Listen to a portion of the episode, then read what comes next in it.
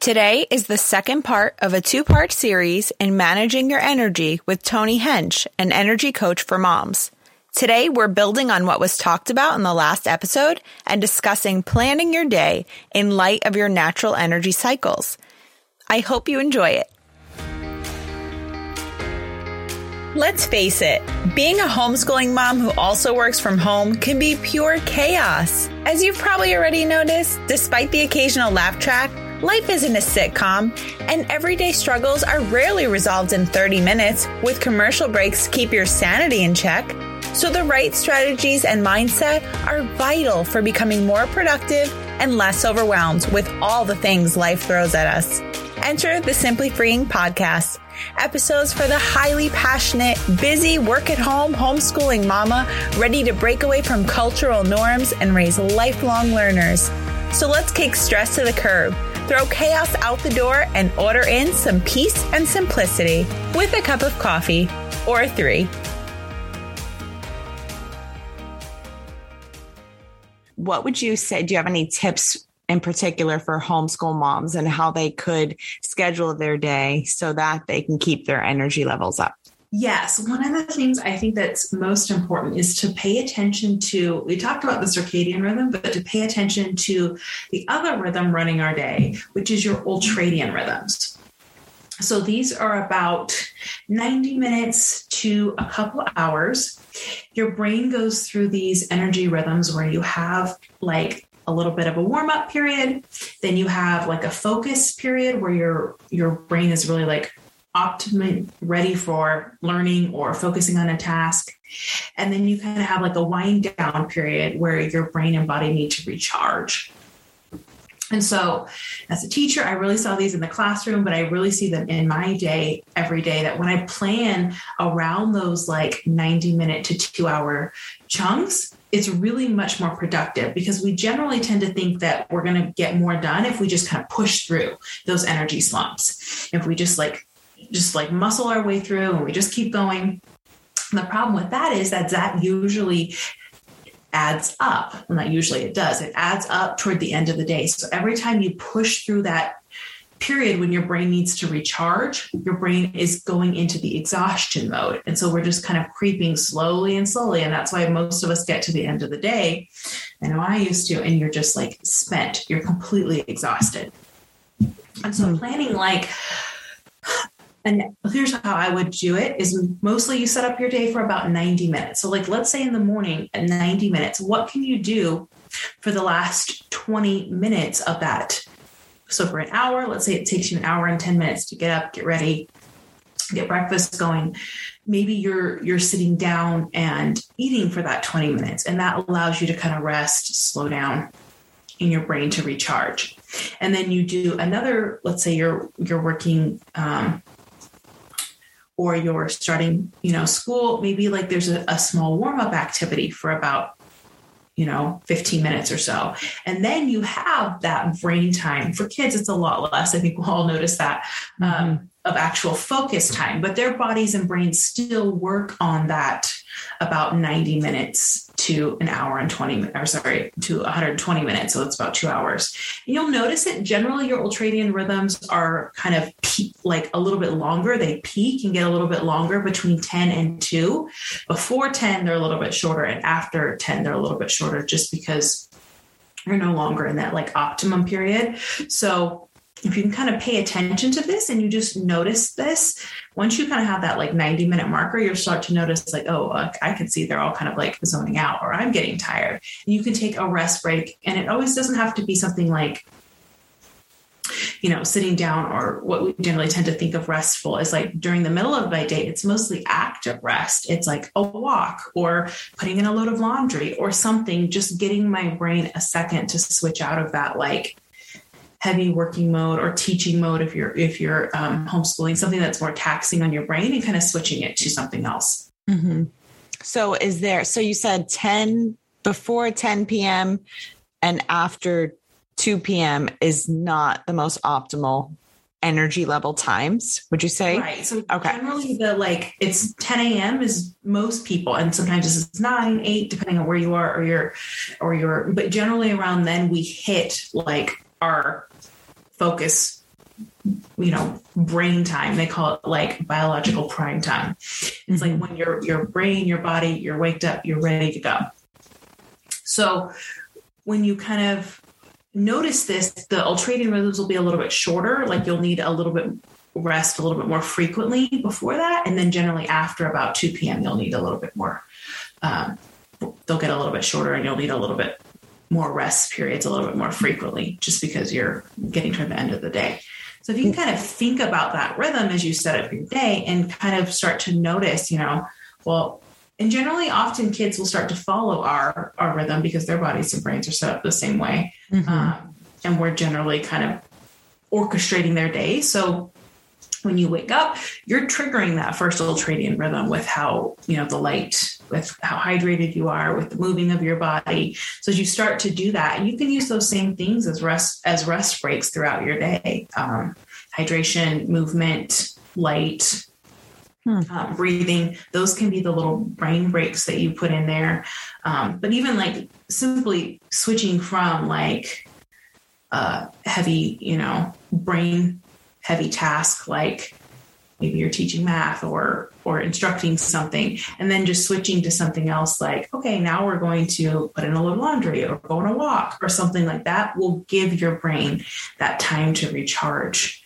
Um, because you literally have like call them little batteries but you have this like certain amount of energy that your brain can hold and that's what causes the ultradian rhythm. So as you use it and you get toward the end you need to recharge it Hmm. It's kind of like, you know, you've spent that day that you've spent like with your phone, always never above like 20%. You're always running around trying to find a charger. Yes. Um, that's if you don't start the day like fully charged or you don't stop and like fully recharge that phone, it actually ends up being a lot more frustrating and, and costing you a lot more on the end because you're always running on that low end of the battery. But literally just T- paying attention and saying like okay I'm, I'm starting to feel that energy dip I'm going to take five to 10 minutes and recharge. Then when you come back to that task, and I know that's, it's hard to think that way as a mom, especially, mm-hmm. but um, involving your kids, like what can I do in a way that they're going to give me a break and they're going to get a break too. So maybe it's a walk, maybe it's a dance party, maybe it's like we're all going to stop here and clean up for a minute or throw in a load of laundry and you give yourself that break and then you get back into that rhythm, your brain is ready to actually engage in that task. This is this is helpful to know because I think for for me personally, sometimes when I have everyone's attention, which I feel like is so rare. It's like I don't really want it to stop because I feel like if I do that dance party or that walk, I'll never get this back. You know, it's like it's so much work to gather everybody again. Um, so I I like really want to maximize on the time that we have together because I know it's so short. Um, so but this there is so much that you could do outside and this is what I talk about a lot. There's so much you can do outside of sitting at a table and doing homeschooling anyway. So um so it's kind of that mindset shift where you can learn through the walk. You can learn doing other things. Learning how to do the laundry is a part of homeschooling as well. So um, you could take your brain brain breaks and still do so much learning and um, educating through that. And actually, this is a, a helpful mindset because I get that, especially as a new teacher. They always we always talk about time, like we need to stuff all of this into this time, and that's just kind of our culture. But I think it doesn't come out anywhere more than in education.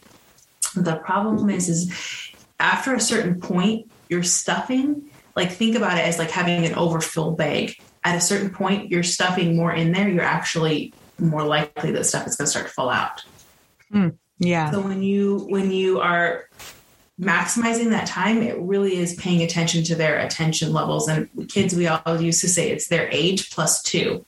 So if they're three, they can pay attention for five minutes. And actually, if they're 10, they can pay attention for 12 minutes and actually hold and retain that information.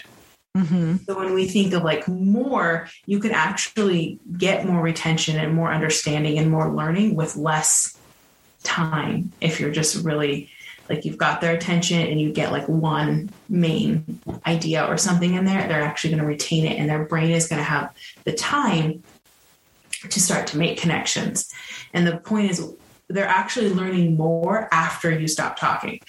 Like, mm-hmm. which is an odd thing to think about, but their brains start to put the connections together and their brains need that energy and time afterwards to process that information. Yes, this is this is really true. And I, you know, I think the educating model is like the teacher teaches, the students listen, and that's how they learn. But it's just not true. They don't learn as much that way. They learn more by telling other kids what they learned about or, or telling another parent what they learned and, you know, thinking about it afterwards. It's so true. And that this is something that I think is missing a lot um, with the way the school system is set up. It's just not it doesn't really promote the best learning you know that they are trying to change things and um, i do see a difference in our education system um, we've come a long way from where we used to be but there's still so much room for growth and it's very hard when you have so many kids in a room in one classroom and with one teacher to be able to to have as many breaks as they actually need to be able to thrive. Completely, I agree. And that's why I think it's the, the beauty of homeschooling is you do have so much control over your schedule. And we've never been shown, I think, and that's why it was such a, a learning curve for me, is that your schedule and your environment is really your productivity. Mm-hmm. like how you are setting up your day it's really all you're getting out of learning like the environment of the classroom or the home is really, you know, can be sometimes 70, 80% of the learning is the environment in which you're doing it. Mm-hmm.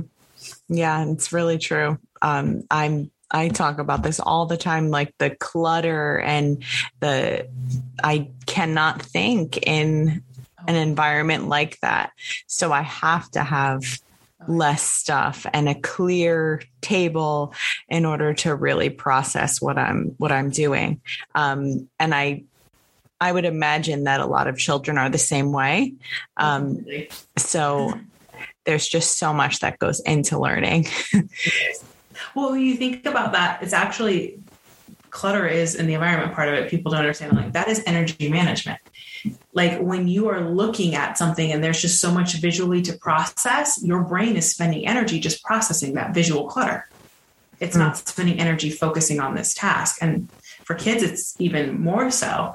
I think in a lot of traditional classrooms, you had so much stuff all over the walls, and it's like their their brains are literally spending energy just to tune out that visual clutter to try and focus or I talked, you know, on a, I was on a different podcast and I was like, you'll see like movement, just adding that into your day will change how you feel. But we've all been taught to sit still as though that's mm-hmm. focusing. But if you look at a, a young kid, they're never sitting still. They're always moving and their bodies are always in these odd positions and they're like, you know, sprawling off the bed or leaning off the chair. But that's actually how our bodies were designed to do is movement. So the more you can incorporate movement into your day, in just natural ways, um, that's a huge energy booster there because there's nothing that will make your body shut down your energy production faster than sitting still.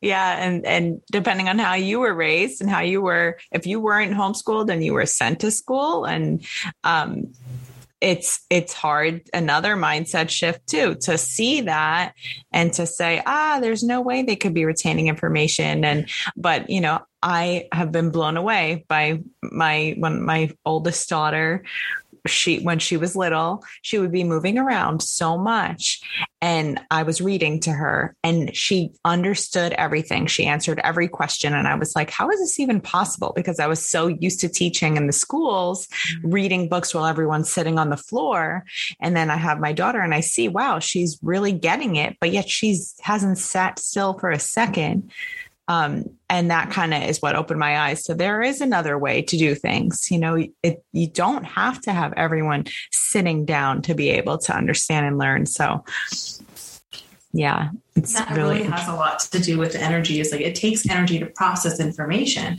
and when your body is moving, it just makes it, especially for kids, it makes it a much easier environment for their brain to incorporate that information because their brains just light up when you're moving. Thank you so much. I learned a ton. I'm so excited to have this one air. Tell us where we can find you on social media and how we can work with you. Oh, thank you. I love I love talking about, it, especially when it comes to education, because it's it's such a passion of mine to have kids learn in an environment that makes sense for their brains and bodies where learning is like fun. Mm-hmm.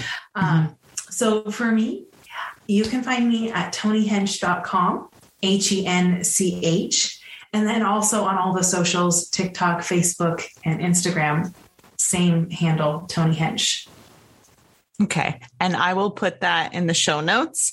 Um, and you do you have a a course or a program? Yes. So I offer a program um, called Design Your Day, which is all of these tools with an energy tracker, with um, a scheduling system, so that it just kind of teaches you how to pay attention to those energy rhythms, how to put those breaks in there, and just makes designing your own schedule and system for you easy to do because I feel like we're always trying to like work by somebody else's schedule. Um, and that doesn't work for us or for our families or for how our life is set up. And then I also offer um, individual one on one energy coaching for moms who want to be able to be optimized with their energy and work less but do more. That's what we all want, right? Yes. So I will I will definitely add the your program to the show notes as well. And so thank you so much for coming on and sharing. Thank you, thank you, thank you to those of you that took the time out of your day to write a review for this podcast. Every review helps me get this podcast in front of more moms. I'm running a giveaway for the month of March 2022 and if you take the time out of your day to write a review on Apple Podcasts, please email me a screenshot of it at jackie at whole9family.com and you'll be entered to win a Target gift card. I truly appreciate you and hope you are enjoying this podcast as much as I enjoy recording them for you.